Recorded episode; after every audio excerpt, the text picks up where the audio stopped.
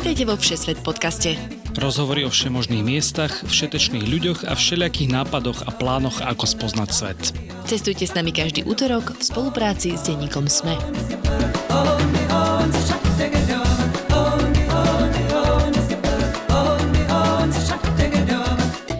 Cestovatelia a cestovateľky. Dnes si pripravte okrem prsta na mape aj chuťové poháriky, lebo sa budeme rozprávať o víne a o jednej z najvyhľadávanejších vinárskych oblastí, francúzskom Bordeaux.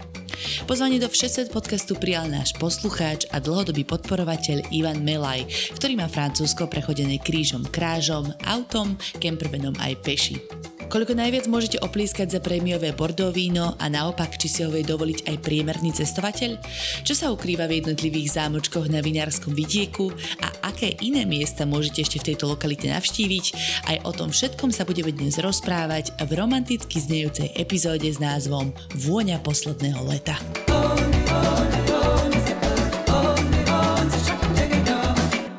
Tak vítam ťa, Ivan, opäť vo Všesvet podcaste. Ahoj. Ahoj, ahoj. Hovorím preto opäť, lebo ty už si sa objavil v jednej našej epizóde špeciálnej, bolo to myslím, že na začiatku minulého roka, keď sme si volali s našimi podporovateľmi, Patreonmi a ty si bol jeden z nich teda. Áno, a rozprávali sme trochu o Lichtensteinsko a ja som vtedy nevedel, že budem zverejnený, ale uh. tak akože potešilo ma to. Ja, Ježiš Maria, ja teraz, že a nesúhlasil som s tým, takže GDPR, posielam ti odkaz od právnikov. Nie, nie, je to OK. Toto sa veľmi teším, že takto špätne sa dozvedám, že je to OK. Tak ďakujeme pekne, že si nás teda neuvalil do nejakých nepríjemností. No a teda ty si jeden z našich naozaj dlhoročných alebo teda dlhotrvajúcich pod podporovateľov práve na Patreone, za čo ti veľmi, veľmi pekne ďakujeme. Naozaj si to veľmi vážime. A teda dúfam, že stále máš pocit, že sa to akože oplatí. U, určite áno, určite áno. Ako som hovoril, ja nachádzam veľa inšpirácií v rámci 6 svet podcastu a jednoducho som rád, že, že stále tvoríte to, čo tvoríte. Mm-hmm. No, ďakujeme naozaj. Teraz si dáme teda spoločnú tvorbu. Mm-hmm. Tak ja ti potom vrátim túto mesačnú platbu. Dobre, ty teraz dávaš rady Pohode, pôjde. no a ja som hneď v úvode vravila, že si budem musieť ten úvod dopísať, lebo neviem, že či dnes budete teda v zostave dvaja, ty a tvoja manželka Marta, ktorú, s ktorou sme sa teda rozprávali po telefóne, alebo už možno traja dokonca dnes. No a, a nakoniec som jeden, a, pretože ma, manželka Marta sa rozhodla odpočívať a, pod dnešnej prehliadke a necíti sa úplne na to, aby, aby tu so mnou tvorila ďalej. A teda tretí na ceste ešte stále je uh, Ešte na, na ceste, ceste, ale teda, je to taká sranda, že naozaj dnes počas nahrávania mal byť ten dátum, kedy sa staneš otcom a snáď to nepríde počas najbližšej hodiny. Uh, samozrejme, keď už budeme vysať, tak dúfam, že už budete počúvať uh, aj s, teda s novonarodeným synčekom, tak budem sa tešiť na tento update.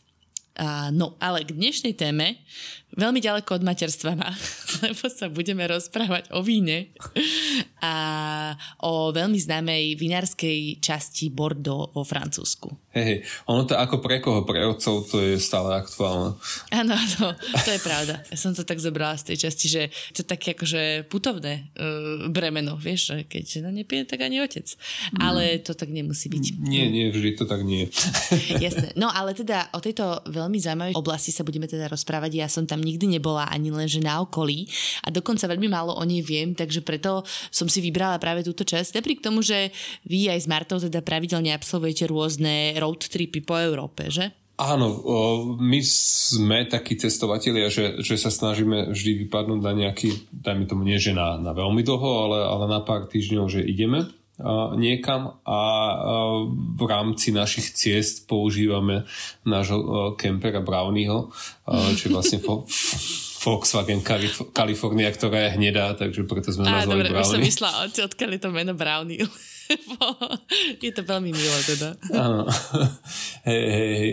ale tak nielen, nielen uh, kemperom, my, neviem, tento rok sme boli ešte v rámci Baby Moon, uh, tak sme boli na Madeire a uh-huh boli sme na Islande a boli sme niekde kade, kde sme išli aj bez kempera, ale teda akože čo sa dá, tak pochodíme po Európe aj v rámci, v rámci cestovania kemperom. Mm-hmm. Čiže Hej. už máte všetky okrem Francúzska teda aj Španielsko, viem, že máte veľmi pochodené.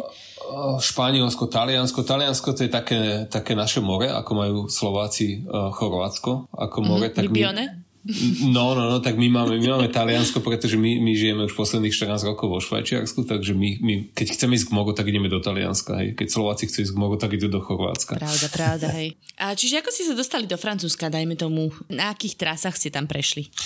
Tak to Francúzsko to je pre nás už taká viac ako 10-ročná láska a začali sme v 2009 tým, že sme naštívili uh, Marseille mm-hmm. a, a potom sme sa tak nejako vrácali on and off, pretože náš uh, môj švagor, teda manželkým brat býva uh, pri Toulouse a okrem toho ja som tak nejako uh, časom prepadol láske k vínu a snažíme sa naštevovať aj rôzne vinárske oblasti vo Francúzsku. Po Francúzsku to znamená, že sme boli v Alsa Alsasku, boli sme v Bordeaux, boli sme v Burgundsku, navštívili sme Limu a rôzne, rôzne iné miesta, ktoré sa spájajú nejako s vinárstvom. A teda tých e, oblastí je veľmi veľa vo Francúzsku. Uh-huh. A je teda Bordeaux naozaj najlepšie?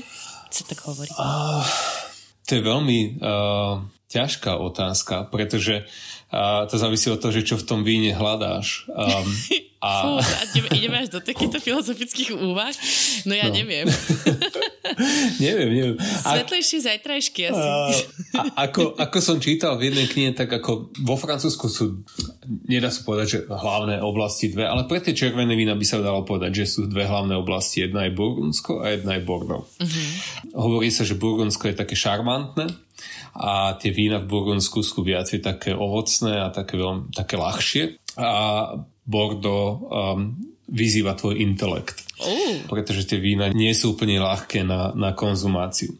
A hlavne tie, tie veľké Čiže Bordeaux vyzýva vína. tvoj intelekt na ďalší deň najmä, najmä predpokladám. A to možno, že ani nie, pretože uh, ja si myslím, že po dobrom víne, pokiaľ ho nevypiješ veľa, tak by ťa hlava nemala boleť.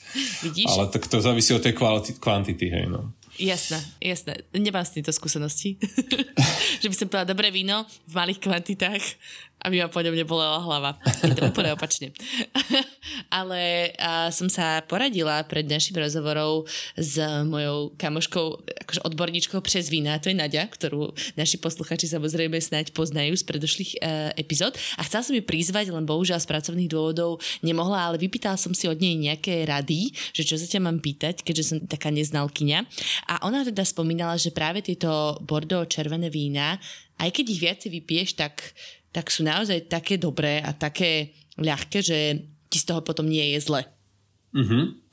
Ja by som nenazýval, že sú ľahké, ale sú podľa mňa asi stráviteľné, dajme tomu. A, a keď ich dobre skombinuješ s um, nejakou potravou, ktorá sa k tomu hodí, uh-huh. a ja neviem, nejaký dobrý, dobrý steak alebo niečo. Francúzi robia veľa vecí na omáčkach. Uh, a keď to, keď to vieš dobre skombinovať, tak podľa mňa tie vína naozaj akože uh, pomáhajú aj tomu tráveniu. Ano. A tým pádom nie sú takouto zábranou uh, ale tak samozrejme, že keď vypiješ 3 fľaše, tak asi ti nebude dobre potom.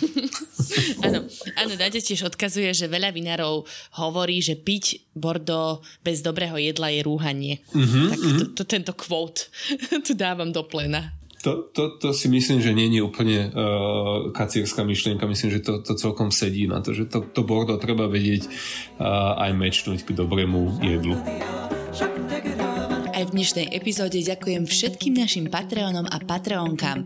Okrem nášho dnešného hostia Ivana, aj Radovanovi, Michalovi z Jankou, Mariane a Majke. Ste naša veľká podpora a motivácia pokračovať ďalej vo Všesvet podcaste. Takto môžeme ďalej šíriť príbehy o cestovaní po svete každý útorok do sveta. Ďakujeme vám. Dobre, tak ešte predtým, ako sa dostaneme k nejakej vinárskej analýze, čo bude úplne zábavné z mojej strany, také parodické, že vravím, že naozaj uh, som není odborníčka, ale budem sa pýtať. A tak najprv si povedzme možno z takého sightseeingového alebo z takého akože turistického hľadiska, uh, že aká je tá oblasť Bordeaux. Mm-hmm. Aha, tak ono to, v podstate tá oblasť Bordeaux, to, to je ohraničené uh, zľava, keď sa pozrie človek na mapu viac menej Atlantickým oceánom. Mm-hmm. A a správa, a ono to ide trochu ďalej, za, tam sú dve rieky, jedna je um, Garona a druhá je Dardon. A oni sa, tak, oni sa tak zlievajú do tej delty, ktorá je pri mestečku Bordeaux a z juhu uh, je to potom ohraničené, uh, dajme tomu kúsok uh, južne možno od regiónu Saturn kde sa produkujú biele, sladké vína v Bordeaux. Čiže nejakých 30 kilometrov Up and down, hej? Mm-hmm. Rozpetie mm-hmm. od, od oceánu. Hej, hej, hej. No a teda v centre je to mesto Bordeaux, ktoré samo o sebe uh, je asi zaujímavé. Tak čo ste tam napríklad vy navštívili? U, určite áno. Uh, ako je, to, je to historické mestečko, uh, to centrum je pekné na prechádzku, to bolo rok 2019, keď sme tam boli s manželkou. Mm. A boli to moje narodeniny, to znamená, že ja som, ja som si určoval uh, cieľ ciest a, a to bolo víno. A teda bolo, bolo, to, bolo to víno hlavne. My sme si to Bordeaux aj prešli, ale priznám sa, že do nejakých uh, atrakcií, múzeí alebo tak sme veľmi nešli, okrem, okrem toho, že tam je La Cité, Cité du Vin, alebo La Cité du Vin po francúzsky. Mm-hmm. Um, to, je, to je vlastne múzeum vín okay. celosvetové, nie len Bordeaux. Je to veľmi krásna budova, ktorá architektonicky asi spadá pod úplnú ako tú, tú modernú. Bolo to otvárané v roku 2016, ak sa nemýlim. Mm-hmm. Bol pritom prítomný uh, francúzsky prezident a, a proste bolo to, bolo to proste niečo veľké. Ale je tam naozaj história vína, kde človek keď ide a, a má na to čas, tak si proste môže prejsť e, rôzne regióny po celom svete a že kde sa kedy víno začalo vyrábať a, a mm-hmm a potom samozrejme už tam všetky regióny vo Francúzsku. Je to, je to neskutočne mm, zaujímavý zážitok, Vidíš, dajme tak tomu. Fakt toho. check, taký nepripravený na teba. Je teda pravda, že víno pochádza z Gruzínska, alebo prvé e, víno sa pestovalo v Gruzínsku? Bude to ten región Arménsko, Gruzínsko, nie, niečo z toho. Akože každý si to prisvojuje, to je niečo ako e, brinza na Slovensku. A... Veď to. Veď to. A teda, či to je Gruzínsko, či to je Arménsko, či to je niekde, niekde v tom regióne, ale, ale určite, určite sú to ano. miesta, odkiaľ to pochádza pôvodom. Hej. Zachováme diplomatickú neutralitu v tomto prípade. A tak poďme teda z mesta kde si určite môžete spraviť veľmi peknú prechádzku a pozrieť si uh, centrum, kostoly, katedrály, toto všetko je ano, tam predpokladám akože ček. A tak poďme do tých vinárskych oblastí. Čiže kde ste boli vy, v ktorých konkrétne tých oblastiach v rámci Bordeaux? No, my sme z Bordeaux, okrem toho, že ešte v Bordeaux sa dobre celkom zabehať, uh, to, bolo, to bolo tiež fajn. Uh, ja som sa tam chystal na nejaké preteky vtedy, takže, takže to bolo tiež v rámci Ale víno toho. bola priorita. Ale víno bola priorita. Treba na to myslieť. Takže z Bordeaux sme išli uh, smerom na sever a keď si pozrieš z Bordeaux smerom na sever, tak tam sú tie, tie uh, najväčšie oblasti vinárske na ľavej strane, pretože Bordeaux region sa rozdeľuje na ľavú stranu a na pravú stranu. A potom sú tam nejaké ďalšie, kde sa viac menej produkuje ako väčšina toho vína, ale tie, tie hlavné a tie najdrahšie vinárske oblasti sú severne od Bordeaux.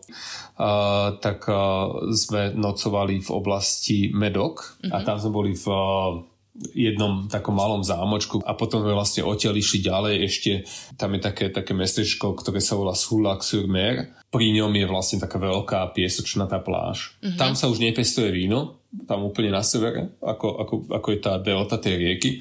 Uh, to sú už viac menej piesočnaté pôdy a tie nie sú úplne ako vhodné na, na pestovanie vína, ale zase je to pekné na, na prechádzku po piesočnatej pláži pri mori. Jasné. Ono vlastne celá tá oblasť, eh, keď hovoríš o tom, že aká pôda vyhovuje vínu, je taká špecifická tou pôdou, nejakou akože nasiaknutou minerálmi a je veľmi vhodná na pestovanie vína. Aspoň čo som si prečítala. Áno, áno, ono aj, ja som si tiež musel na to našledovať nejaké veci, čo sa týka nejakých faktorov pôdy a viac menej tam vstupujú do, do hry 3. a 4. hory. Oh, wow. A, a... čo tam Borimano? Presne, ako ono to ide niekoľko, trošku, trošku ďalej do histórie. Či už sú to nejaké také nejaké vápencové podložia alebo, alebo sú tam nejaké iglovité uh, pôdy a tak podľa toho, že na ktorej strane sa nachádzaš, tak podľa toho tá pôda hrá nejakú rolu.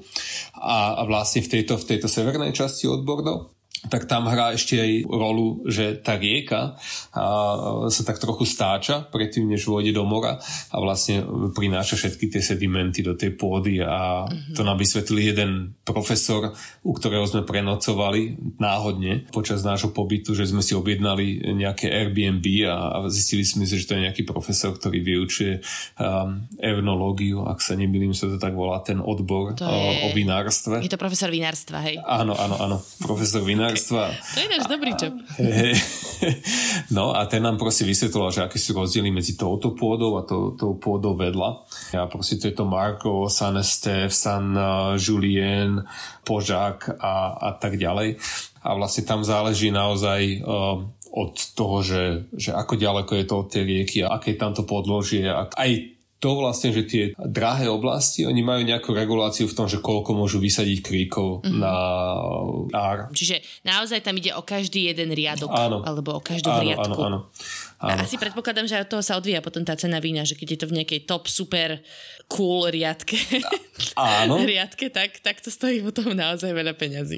Áno, do, to, do toho vstupuje veľmi veľa faktorov. Jednak, keď to je v tých, tých riadkach, ktoré, ako si povedala, sú top super cool, uh, tak jednak toho vína tam nemôžeš alebo tých, toho viniča tam nemôžeš nasadiť veľmi veľa, a pretože oni majú definované, že ako ďaleko tie riadky od seba musia byť a koľko za sebou môžu byť a, a XY iných vecí. Mm-hmm. A potom na druhej strane ešte napríklad tie top vinárstva používajú iba nové sudy na uh, zrenie vína. Aha, čiže nie sú to žiadne výsky sudy a takéto uh, No, to, to, to úplne nie. To, ako to, to, to celkovo sa nemôže asi v tom Bordeaux používať, ale napríklad sú vinárstva, ktoré si kupujú od týchto top vinárstiev sudy po dvoch rokoch. Hej, že ešte ďalšie 2-3 roky Aha. ich môžu používať. Že tohto vína sa dotklo hrozno z Bordeaux, hej? A, tohto, tohto áno, súda áno. sa dotklo víno z Bordeaux. Tak... Áno, ale, ale keď tie top vinárstva tie môžu používať iba nové súdy a ten nový súd stojí napríklad, ja neviem, 300 až 500 eur proste produkcia takého súdu. Takže si zober, že z jedného súdu vyjde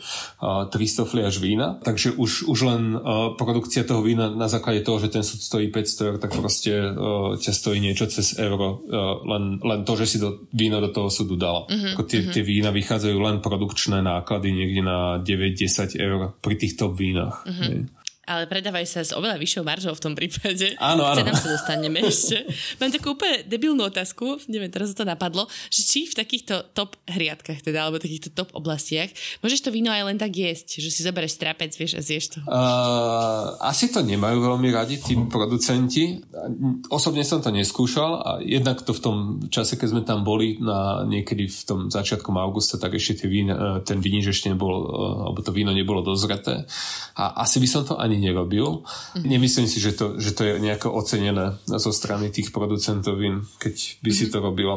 Hej. Asi, asi, ako keď tam Ale... pril... asi tak je to oceňované, ako keď tam priletia škorce, hej? Asi, asi tak, asi tak.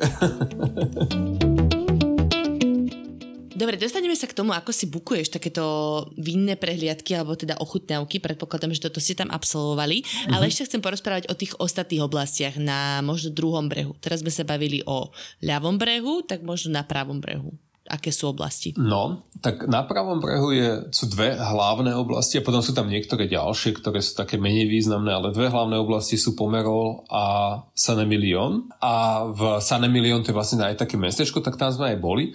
Veľmi historické, malé uh, mestečko, ktoré sa dá prejsť v podstate za nejaké poobede sú tam dobré reštaurácie, samozrejme dobré víno a tak. Mm-hmm. A potom ten Pomerol je uh, známy produkciou Merlotu, aj San Emilion, vlastne celá tá pravá strana je viacej orientovaná na, na Merlo, kdežto tá ľavá strana je viacej Cabernet Sauvignon, Cabernet Franc, Petit Verdot a Merlot. Uh-huh. A to znamená, že tie vína na tej pravej strane sú viacej také ako by sa to povedal, tak viacej uh, uh, ladies friendly, že sú viacej ovocné, viacej také dostupné, dajme tomu, pre takého bežného spotrebiteľa. Uh-huh. Sú aj lacnejšie? Nie, nie, nie. Práve, práve to som chcel povedať, uh-huh. že práve na tej pravej strane sú tie šato, ktoré produkujú v rámci Bordeaux asi tie najdrahšie vína. Uh-huh, uh-huh. Čiže tieto dve oblasti. No a potom je ešte tá jedna južná oblasť, ktorá ma zaujala, lebo to je také niečo úplne iné. Keď možno nie ste fanúšikovia červeného vína, tak choďte na juh e, Bordeaux, lebo tam je teda oblasť Satern. Sauternes. Dobre to hovorím? Sauternes. Sauternes. Moja francúzština je nulová. A tam uh, teda vraj majú zase nejakú špeciálnu pôdu a nejaké špeciálne plesne a darí sa tam uh, teda bielým odrodám a práve takým sladkým vínam čo je, teda by to príde ako úplný protipol k tomu všetkému ostatnému. To je, to je pravda, pretože celkovo uh, produkcia bielých versus červených vín v rámci Bordeaux je plus minus 9 ku 1 v prospech červených vín. Uh-huh. A teda tá jedna oblasť, ktorá je špecificky určená na biele vína je určite Sauternes. niečo také, ako u nás je oblasť Tokaj, tak uh, podobne to funguje tam, pretože v rámci Tokaju tam, tam je tiež nejak taká uh, plesenka, ktorá spôsobuje viac menej, že vznikajú tie cibetky a, a tie sa potom zbierajú a pridávajú do úrody a, z toho vzniká vlastne tá sladkosť. A tuto je tiež uh, nejaká taká kultivovaná pleseň, ktorá prichádza ďalej z juhu, pretože tam je pomerne veľa uh, dní, kedy príde hmla a, a proste mm-hmm. je tam vysoká vlhkosť a, a a to, to pôsobí všetko na tú oblasť. Uh-huh. A Nadia sa pýta, mám tu otázku od nej um, a dostaneme sa potom k ďalšej mojej otázke, teda, že či na, v niektorých viniciach, napríklad týchto južných a sa pestujú aj iné plodiny, ako napríklad rúže, lebo vraj rúže sú veľmi citlivé na tieto plesne a že to je taký varovný signál, keď niečo je na tej rúži, tak potom akože dávajú väčší pozor na to víno, na ten vínič. To sa robí a to, to, to sa pestuje v rámci celého Bordo na, na začiatku alebo na konci uh, každej hriadky je, je taký rúžový krík. Mm-hmm. A on sa používa na to, aby... Uh, a to není ani plesen, to je, mám pocit, taký, taký škodca nejaký, uh, ktorý napáda víno a teraz by som... By, v pohode, budeme to volať vína mandelinka, dobre? Áno, niečo, niečo také, hej, tá, tá vína mandelinka proste, ktorá príde a začne, začne uh, útočiť na to víno, tak ona, ona reálne uh, najprv útočí na tie rúže. Mm-hmm. A neviem, do akej miery uh, sa voči tomu dá bojovať nejakým veľkým nasadením chemikálií, pretože asi nechcú um, tí, tí vinári, aby sa tam používali nejaké mm-hmm. neviem, mhm. pesticídy a takéto veci. Hej. Jasne, Nech, nechceš, aby to malo chuť po save. Chápem. Áno. Ani, a to by som ani ja nechcela, ani pri lacnom víne dokonca. a, dobre, tak ako vyzerá taký vínohrad, návšteva vínohradu? Môžeš si vybrať nejaký, akýkoľvek, budeme ho volať Bordeaux vínohrad. Ono, ty si môžeš vybrať aj, aj len sa tak akože pozrieť fakt na tieto vinice a že ako to tam vyzerá. A to, to vidíš z ciest, to mm-hmm. sme si prešli veľa takých, ako ja neviem, pre vinárom, čo povie, povie Chateau Margaux alebo La Montreux a, a podobné, proste ako čo sú to čo také ako veľké vína, tak to sme si pozreli tak akože tiež sme zastavili a pozreli sa, že ako to tam vyzerá. Tak ono do tých, do tých naozaj drahých uh, vinárskych oblastí dá sa pozrieť, ale ak nie je také jednoduché uh, tam dostať nejaký appointment a proste povedať si, že my si to chceme prejsť, tú vašu produkciu. Takže nejdeš sa tam prechádzať medzi tie kríčky, hej? Ako medzi tie kríčky ešte dajme tomu môžeš, ale, ale už dajme tomu do tej produkcie a do toho, že ako sa to robí a, a dostať sa k tým sudom a tak, tak tam to už je také komplikovanejšie. A na to je dobré ísť do takých menších vinárstiev a poviem také dva príklady. Uh, boli sme v Odmedok a, a tam sme boli pozrieť um, uh, Chateau La Tour de Bie uh-huh. a to bolo veľmi príjemné, pretože uh, sme tam došli tak neohlásení.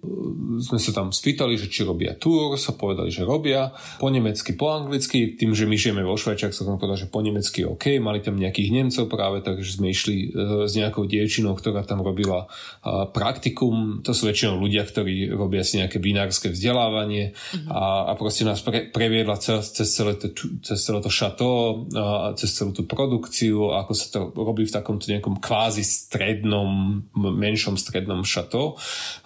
Mali sme možnosť vyskúšať vína, ktoré boli, dajme tomu rok, dva roky staré, ktoré ešte zreli v tých súdoch. A koľko to tak bežne zreje, keď vravíš, že jedno dvojročné vína tam zreli? Mm, ono... To boli akože burčaky miestne, lebo ešte sa nepili, hej? hej, niečo, niečo na taký štýl. Bože, keď toto počúvajú nejakí vinári, môžete mi napísať mail. Mm, ja to budem čítať potom, že ako strašne nefundovane som sa vyjadrovala, ale prepač, baví ma to. Pohode, pohode. Bežne, bežne to je také, že 2 až 3 roky. Um, závisí od toho vinárstva, uh, ale, ale bežne to je, že 2 až 3 roky tie vína zrejú mm-hmm. v sudoch a potom ich naflaškuješ a takto, že keď ja som napríklad si kupoval ročník 2019, tak minulý rok na jar to prišlo, hej. To je jaká investícia, ako keď si kúpeš byt, si ho zaplatíš 2019, no, no. ťahuješ sa 22, aj to sa koladačka posúvala o pol roka. Hej, hej, presne. No, čiže tam absolvuješ aj nejakú ochutnávku Áno, áno, áno. Pretože... vlastne aj zrejúceho a potom už aj predpokladám na flašku. Áno, áno. Pretože aj tí, tí najväčší vinári, ktorí sú, alebo tí, tí recenzenti, tak oni sú pozývaní do týchto jednotlivých uh, šatov, uh, do týchto tých vinárstiev aby vyskúšali tie vína, ktoré ešte zrejú a oni na základe toho povedia, že plus minus, že čo očakávajú, že kam sa to môže pohnúť. A keď sa to naflaškuje, tak to víno, to Bordeaux víno má ešte také špecifikum, ale to není teraz ako, že, e, že si kúpim e, Bordeaux niekde v Lidli za 3 eurá, ale dajme tomu, že keď človek si kúpi naozaj nejakú drahšiu flašu Bordeaux vína, tak môže očakávať, že za nejaký čas to víno dozrie v tej flaši. Aha. A, a to znamená, že môže sa... A, potom, kvalita... je, a potom je expirované? Nie, ako kvali, kvalitatívne sa to víno môže zlepšiť, mm-hmm. dajme tomu za nejaké roky. Čiže je fajn si ho odložiť do pivnice ešte. Áno, a tá pivnica musí mať nejaké parametre. Nie dubajská pivnica, chápem. Hej, a jednoducho to môže, môže to víno reálne zhodnotiť um, časom. Dajme tomu, že, že ho kúpi za stredím 50 eur a dajme tomu za 10 rokov, pokiaľ je dobre skladované, tak môže mať tá fľaša hodnotu 150-200 eur. Mm, Francúzi majú taký, to mi jeden klient povedal, tým zrejme Michala do Prahy, keby to náhodou počúval, taký výraz, že ne avait le temps alebo nous avons le temps a to znamená, že my máme čas um, a, a, a, a preto Francúzi vôbec nie sú na chvoste ekonomického, ekonomických rebríčkov. Hej, hej, hej, asi tak nejako je. No to sú tie Old Dusty Ones, na ktoré odkazujem furt. Hej. Ináč to je mm, citát z Black Books, keby niekto chcel. Um, môj obľúbený seriál, kde vyrábajú takéto vína staré. No, anyway. E, k tým takým praktickým otázkam mňa vlastne zaujíma, že ako vyzerá tá prehliadka a že koľko takých vín otestuješ v rámci jednej takejto, e, jedného takéhoto tastingu? Uh, je to tak plus minus, že, že 5 až 10 podľa toho, že kto, kto ako sa um, cíti a že aké vinárstvo to je, že koľko tých, tých línií majú, uh, pretože napríklad v tomto La de Bie mali nejaké také jednoduchšie vína, to sú také tie stolové, alebo teraz sa to ponovom volá Vin de France, a, potom máš ako tie apelácion a potom máš aké, aké tie vína, ktoré zrejú dlhšie a ktoré sú určené aj na archiváciu. Čiže oni, oni dajú akože uh, tie rôzne, rôzne sety a plus väčšina tých vinárstiev má aj nejakých pár riadkov, uh, dajme tomu bielých vín alebo nejaké rúžové vína, tak? Uh-huh. No a, a potom to musíš vyplúvať do kyblíka, aby si ešte mohol odšoferovať domov? No to závisí, či šoferuješ alebo nie, tak vo Francúzsku, no to je také, ako oni to tak berú no, nie úplne tak vážne ako na Slovensku, dajme tomu to šoferovanie pod vplyvom alkoholu. Uh-huh.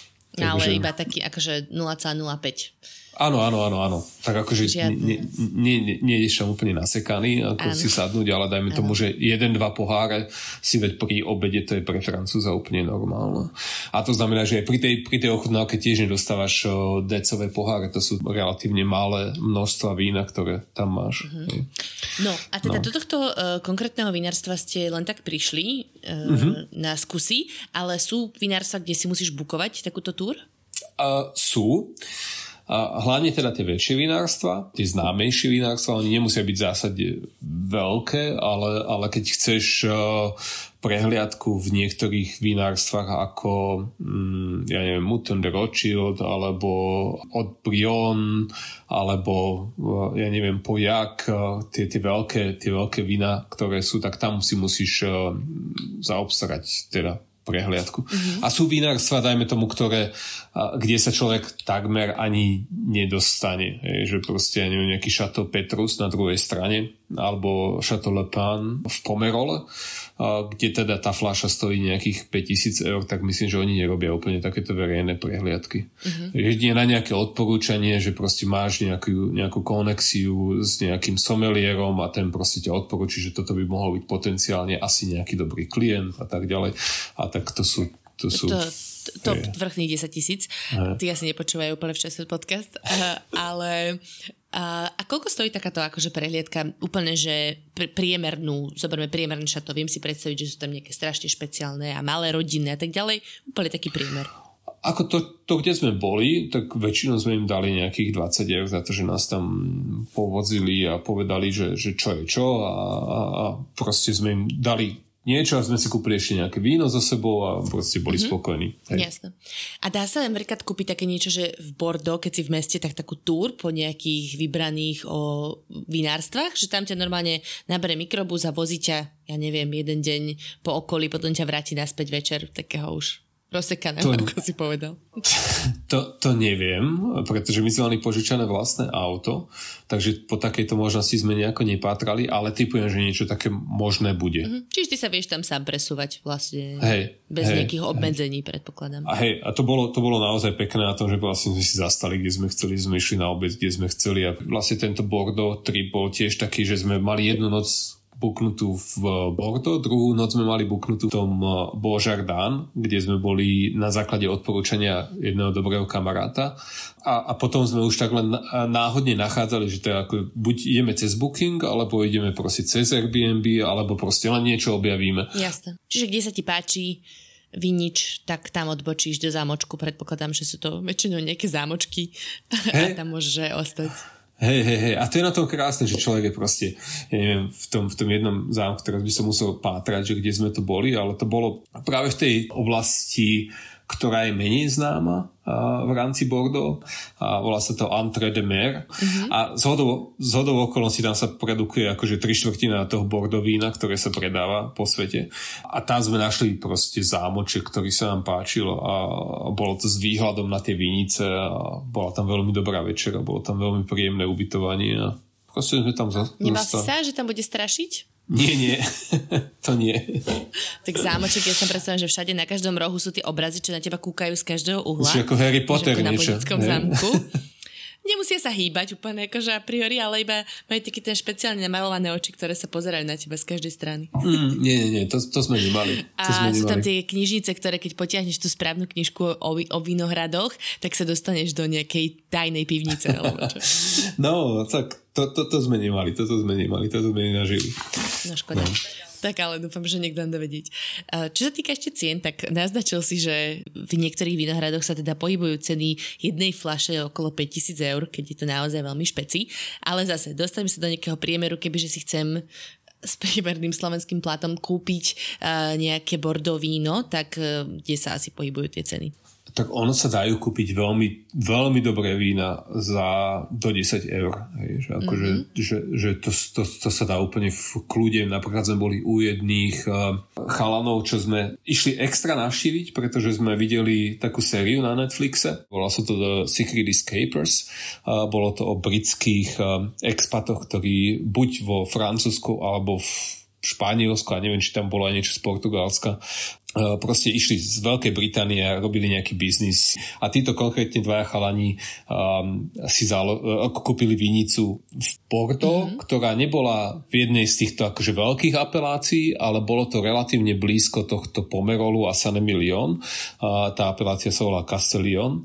A jednoducho si to tam zrekonštruovali, začali produkovať to víno v rámci tej, v rámci tej vinice a, a Tí produkujú napríklad tiež veľmi príjemné víno, teraz ho konkrétne aj pijem, uh, ročník 2017 a, a to stálo proste nejakých uh, 7-8 eur na flašu alebo tak. Mm. Oni majú produkciu 10, 10 tisíc fľaš, čiže to nekúpite niekde v bežnom obchode.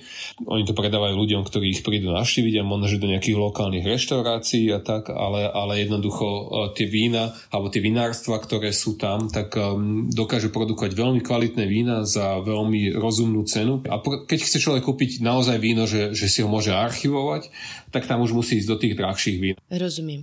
A teda naj, a najdrahšie víno, čo si videl? Daj, nech mi ustrali dekel. Uh, asi by to bolo uh, jedno z tých vín, ktoré som videl v tom múzeu v um, Bordeaux, v tom La Cité du Vin. Uh-huh. Videl som tam aj Romane Conti, to sú, to sú vína, ktoré sú z, Bor, nie z Bordeaux, ale z Burgundy. Určite to boli vína rádovo za nejakých tých 5-6 tisíc eur, hej. Uh-huh. Um, Flaše. Hej, hej, hej. Romane Conti má niektoré riadky v rámci Burgundska, kde naozaj tá fľaša stojí aj ako tá nová relatívne stojí okolo 20 tisíc eur. to neviem, pri akej príležitosti by som otvárala toto. Naozaj. Nemyslím si, že sa mi v živote stane niečo také, aby som otvorila fľašu vína za 20 tisíc. To ani ja si zatiaľ neviem úplne predstaviť, ale tak no. Sú, sú také, akože aj za tých 5 tisíc by som Keď si to úplne... Keď sa ten syn narodí. Aj, ah, neviem. Iva, presuňme sa trošku od vína teraz ešte do okolia. Ja som si okrem Bordeaux chcela e, urobiť také malé zastavky na nejakých okolitých miestach, kde si bol. Stačilo tak akože veľmi v stručnosti, že keby niekto bol v Bordeaux, tak dajme tomu na jeden deň výlet up and down by si mohol dať. Mm-hmm. A tak e, čo by boli tvoje odporúčania? No, tak v prvom rade niečo, že čo sme my nenavštívili, ale určite by som to akože odporučil, pretože... Dobrý začiatok, hej. A, a my sme to aj chceli navštíviť, ale nejako proste na to nevyšiel čas. A, a volá sa to Dune de Pilat, Pilatová Duna. Uh-huh. A, a je to západne od Bordeaux pri Atlantickom oceáne a, sú to naozaj piesočné duny. A my sme to asi kvôli tomu nenavštívili, že vlastne dva týždne predtým sme boli s uh, manželkou v Litve na piesočných dunách, tak sme povedali, že piesku bolo dosť, tak sme tam nakoniec nešli. Ale jednoducho ako, je, to, je to akože top highlight medzi, medzi vecami, ktorí turisti chcú vidieť v rámci Bordeaux. Ďalšia vec je kúsok južne od Bordeaux sa nachádza uh, Biarritz, to je také historické mestečko, kde som aj bol, ale bol, bolo to veľmi dávno, bolo to nejakom 2008, keď som, keď som išiel na púd do Kompostely, a, tak vlastne cez Biarritz som prechádzal do, do mestečka Saint-Jean-Pied-de-Port, ktoré je tiež veľmi pekné. Keby sa niekto chcel pozrieť na začiatok, ako začína vo Francúzsku púť svätého Jakuba, ktorá smeruje do Kompostely, tak to je mhm. určite ako tiež zá, zážitok. To, je, to sa nám tam... hodí samozrejme do nášho výberu Camino, ciest, no, lebo máme no, no, ich no, no. Už, už z rôznych koncov zo Španielska, z Portugalska, takže aj Camino Francese, tak sa to myslím, že volá. Áno, Keď áno, vyrážaš, áno, áno, áno. odtiaľ to vyrážaš z toho mesička, ktoré si spomínal, hej? Je, áno, zo Saint-Jean-Pied-de-Port vyrážaš, tam, tam som vlastne ja začínal v roku 2008 moju púť a je to veľmi také pekné historické mestečko slash dedinka, kde, kde tí vlastne putníci sa schádzajú a odtiaľ potom idú cez Pireneje do, Fran- do Španielska. Uh-huh, uh-huh. V podstate, keď človek prejde do ktoréhokoľvek francúzského mestečka, tak, tak tam nájde kopec histórie, kopec čo, čo sa im nepodarilo zničiť no, počas nejakej tej francúzskej revolúcie alebo počas druhej svetovej vojny, tak uh, viac menej tie, tie mestečka francúzske sú naozaj um, veľmi bohaté na históriu a na to, že čo vedia ponúknuť. Mm-hmm. Kúsok od, od Bordeaux smerom na sever, rádovo akože 50-60, možno že ja neviem, 80 kilometrov je uh, región a mestečko Koniak, tak to tiež je úplne na zahodenie. Uh, Ano. To sa tak, do, to sa tak doplňa, ten, ten, tento víno s tým. To, s tým, sa, to sa dobre kombinuje? Ja neviem. to, aj, aj bordovské víno s koniakom ti podľa mňa zaručene e, dodá riadnu opicu na ďalší deň. To je vždy o tom množstve. Vieš, akože keď si dáš uh, jeden, dva poháre a potom si dáš niekde na povečeri ešte nejaký digestívo ako v Taliansku, tak je to OK, ale, ale, ale nemôže Chápem. sa to robiť takým tým slovenským vidíš, čo, trojbojom. Vidíš, čo to, čo to slovenský trojboj. Vidíš, čo to mne hovorí, že automaticky s tým počítam, že? no a potom, potom sa dá ísť trochu ako tiež um, južnejšie od Bordeaux a, a, a trochu východnejšie, tak tam sú potom Lourdes, čo určite veľa Slovákom veľa povie, pretože to mm-hmm. je mhm. také putnické mesto. Že putnické miesto, tam bolo zjavenie, že? V, v, v Lourdes bolo uh, zjavenie. Um, vraj aj niekoľko zázrakov uzdravenia, neviem to nejako potvrdiť ani vyvrátiť, ale, ale Tebe osobne sme... sa to nestalo? Teda, nie, nie, nie, nie, nie, nie. Mne sa to nestalo, a, a, ale boli sme tam ako tiež pozrieť e, v rámci našich potulkov po Francúzsku. No a potom, no. potom ešte keď človek má trochu času, tak uh, ďalej sa dá ísť potom smerom na mestečka uh, Toulouse, čo je, čo je také regionálne centrum. Mm-hmm. Tam sa vyrábajú jednak Airbusy, jednak eh, to je tiež ako... Takže keby si niekto chcel kúpiť, hej? Airbus, tak, tak do Toulouse. Môžeš to tým šejkom tvojim ako poradiť, ale tak oni to už asi Aj, vedia. Ináč. Oni to už majú. Myslím, že toto nebude tajomstvo. No a potom akože od Toulouse eh, ešte smerom kúsok eh, na východ je Castel Naudary, čo je krásna veľká pevnosť, je to ako takých nejakých 10 bojnických zámkov alebo také niečo. Wow. A, a on ten Carcassonne bol aj nejaká predloha na nejaké stolové hry. Áno, a pokiaľ moja sestra viem. to veľmi drtí.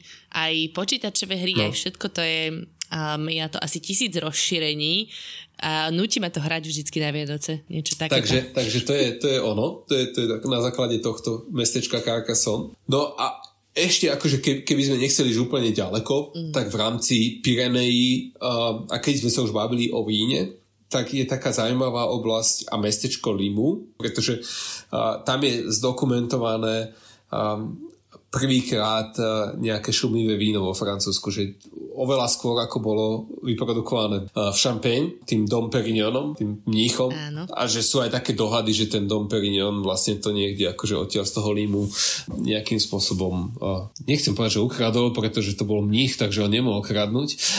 Aha. Tak požičal si a nevrátil. áno, áno, áno, áno. No dobre, logistické otázky. Uh, rovno začneme tým jazykom. No, to je podľa mňa celkom dôležité a teraz uvidíme, že či vyvrátime alebo potvrdíme stereotypy o Francúzoch uh, a o tom, že či sú odmeraní a odmietajú teda hovoriť inak ako po francúzsky. A toto som teraz iba strelila stereotyp, ktorý tak koluje to, nevrajím, že ja si to myslím. a, a, aby som to povedal diplomaticky, lebo ja tiež akože úplne nie som najväčší fanúšik. Ja, ja mám veľmi rád Francúzsko ako krajinu a, a ich históriu a, a, a víno jednoznačne. A stále hovorím, že najlepšia kombinácia je talianské jedlo a francúzske víno. To je, mm-hmm. Ale, ale mm-hmm. Francúzi ako takí, ako tú, tú svoju povesť myslím, že naplňajú do veľkej miery.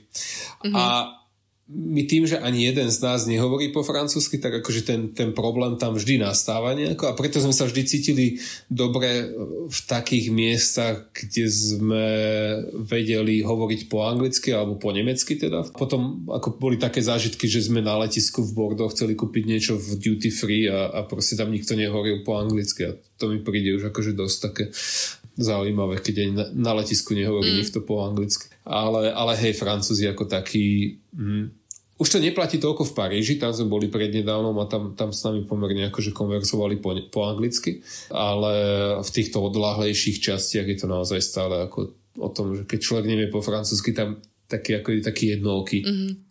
No tak aspoň taká cestovateľská výzva.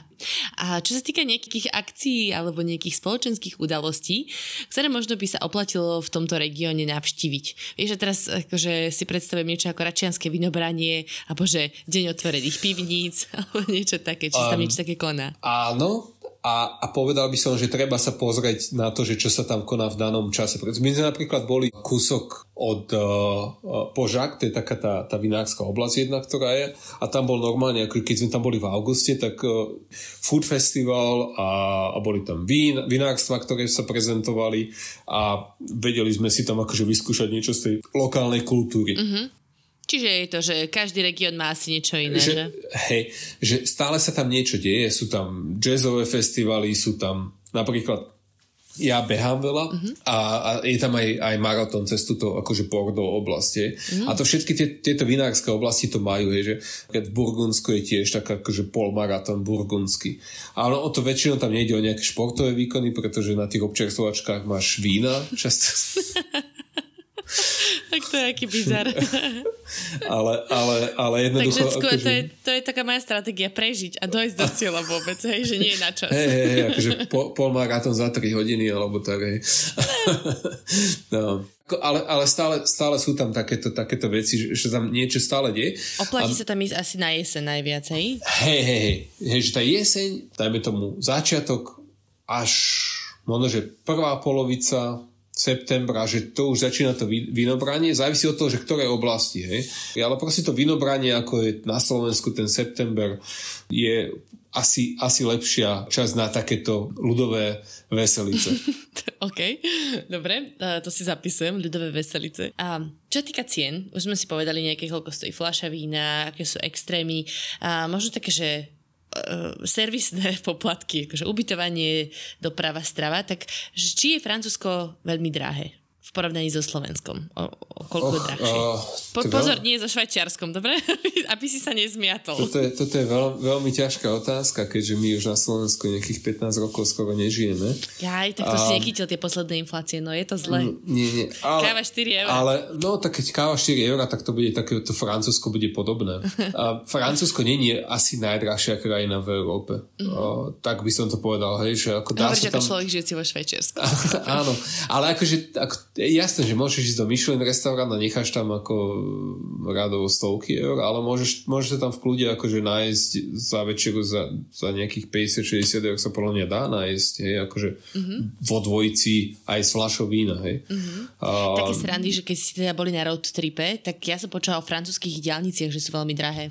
No, to sú, ale to sú aj talianské, do, do, do nedávno boli aj španielské, myslím, že tam sa to celkom tak zrušilo, ale vo, vo Francúzsku treba rátať plus minus uh, extra to, čo zaplatíš za benzín, tak plus minus extra to isté zaplatíš za, za diálničné poplatky. Uh-huh. Keď máš čas a že sa nikam neponáhľaš, tak proste môžeš ísť po tých nacionálkach, ktoré sú obmedzené na 90 myslím, rýchlosť. Uh-huh v, kilo, v kilometroch a proste je to zadarmo. Áno, a užívaš keď, si keď, keď, ten vidiek hej, historický. Áno, áno, áno. Ale oni sú akože, oni idú, oni idú pozdĺž tých diálnic a, a Občas to prejde cez nejaké mestečko, občas to prejde cez nejakú dedinku, že musíš spomaliť, ale v zásade akože dá sa ísť aj bez toho, aby si používala diálnice. Mm-hmm. Rozhodne, akože keď človek to pozná, tak určite netankovať e, na diálniciach. A to je jedno, že či v Taliansku, vo Francúzsku, v Španielsku. A myslím, že ani v Nemecku a v Rakúsku sa to veľmi neoplatí. V tom Francúzsku to môže byť 40-50 centov na liter. Hej. Mm-hmm. Čo je už akože pomerne ako zásadný rozdiel. Jasne. Dobrá, dobrá praktická rada.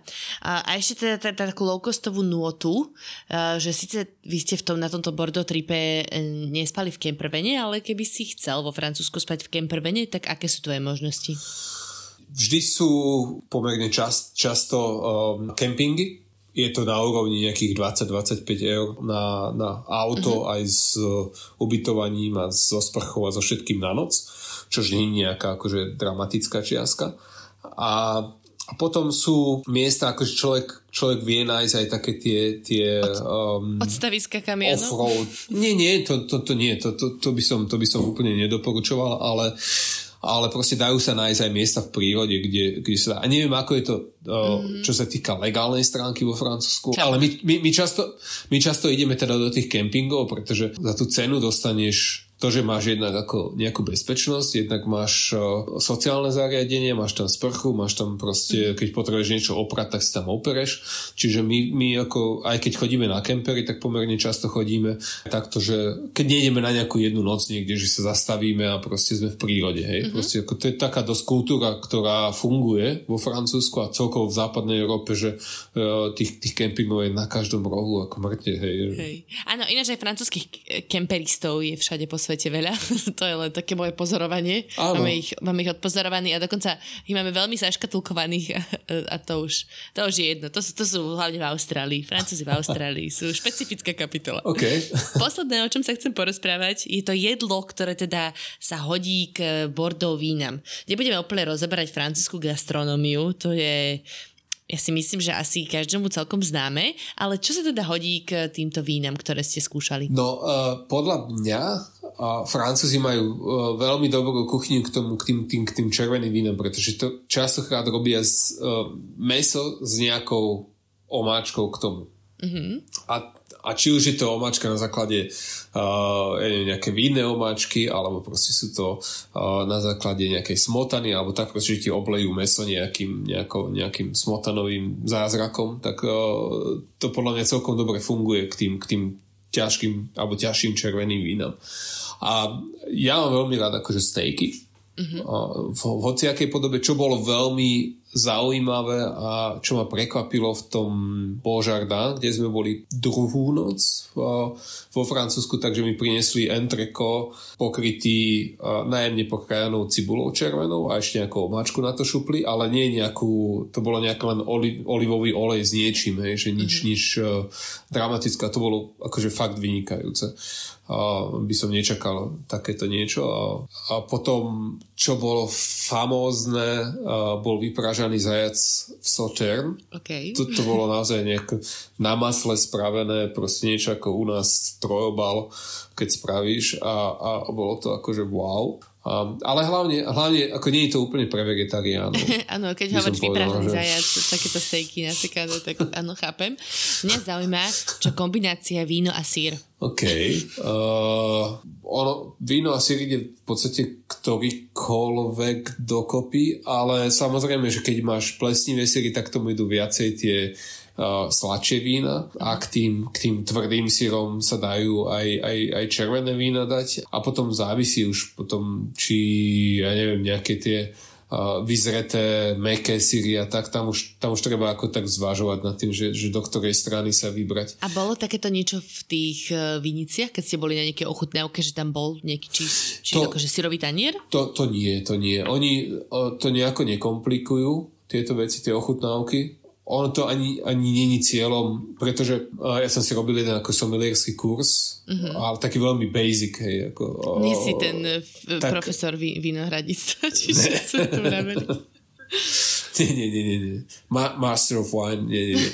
Uh, tých, tých, tých je veľmi málo na svete a, a ani nemám takú ambíciu, ale, ale jedna z prvých vecí, ktorú, ktorú sme sa aj učili, a, a, a tam to bolo aj potvrdené v rámci tých uh, vinárstiev, v rámci Bordeaux, že ty potrebuješ čo najmenej distrakcie k tomu vínu, že už aj, aj chlieb nejaký je distrakcia uh, ako, ako tá chuť toho vína. Hej. Čiže mm-hmm. oni väčšinou majú nejakú vodu, maximálne teda ten chlieb nejaký, že majú na, na to, aby si... Ale iba croissant hej. alebo bagetu? No, nejakú bagetu alebo také, než croissant ani veľmi nie, ale nejakú bagetu a to je maximum, ako žiadne síry alebo takéto veci to nie. Aby si sa mohol sústrediť hey. uh, na ten buket a popisovať to farbisto. Áno, áno, áno, áno, áno, áno presne vôňa posledného leta.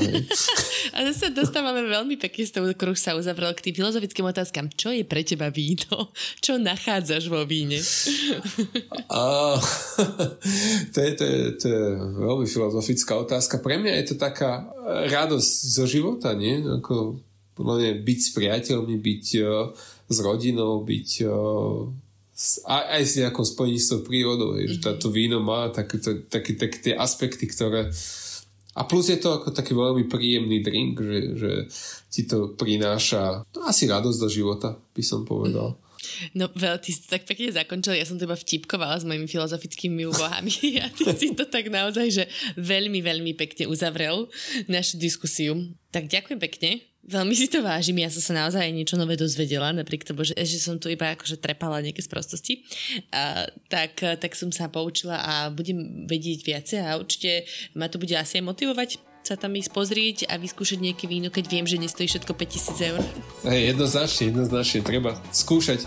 A to je asi najlepšia rada pre všetkých ľudí, čo chcú sa dostať k, vínár, k vínu a, a k nejakému skúšaniu. Dobre, keby tak, ste náhodou nevedeli, uh, ktoré oblasti Ivan spomínal, alebo ako sa to píše, lebo ja by som netušila, ako sa to píše, napíšte nám a ja, ja to potom od neho vyzistím, že kde to všade boli. A samozrejme, ak máte nejaké ďalšie otázky, pýtajte sa a ak sa vám náš rozhovor páčil, tak uh, nám tiež dajte vedieť a môžete nás podporiť na Patreone, buďte ako Ivan, lebo on nás naozaj veľmi dlho už podporuje, za čo veľmi pekne ďakujeme. A ja ti ešte raz ďakujem za tento rozhovor a Držím palce, aby sa všetko dobre vydarilo najbližšie dni. Ďakujeme, ďakujeme. Odozdám aj manželke a som rád, e, že robíte to, čo robíte. Ďakujeme. Ďakujem. Tak sa drž a ahojte všetci, počujeme sa o týždeň. Ahoj.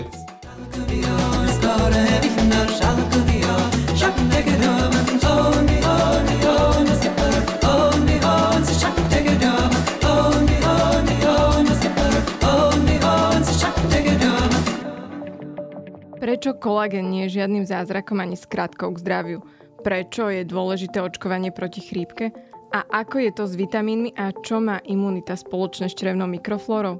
Ja som Denisa Koleničová a na všetky tieto otázky budeme hľadať odpovede v novom týždennom podcaste denníka Sme Vizita. Spolu s hostkami a hostiami sa budeme rozprávať o zdraví aj chorobách, o tom, čo funguje aj čo nefunguje, alebo kedy vám predajcovia liečivých zázrakov len obyčajne klamú. Podcast Vizita nájdete každý útorok vo vašich podcastových aplikáciách, ako aj na sme.sk.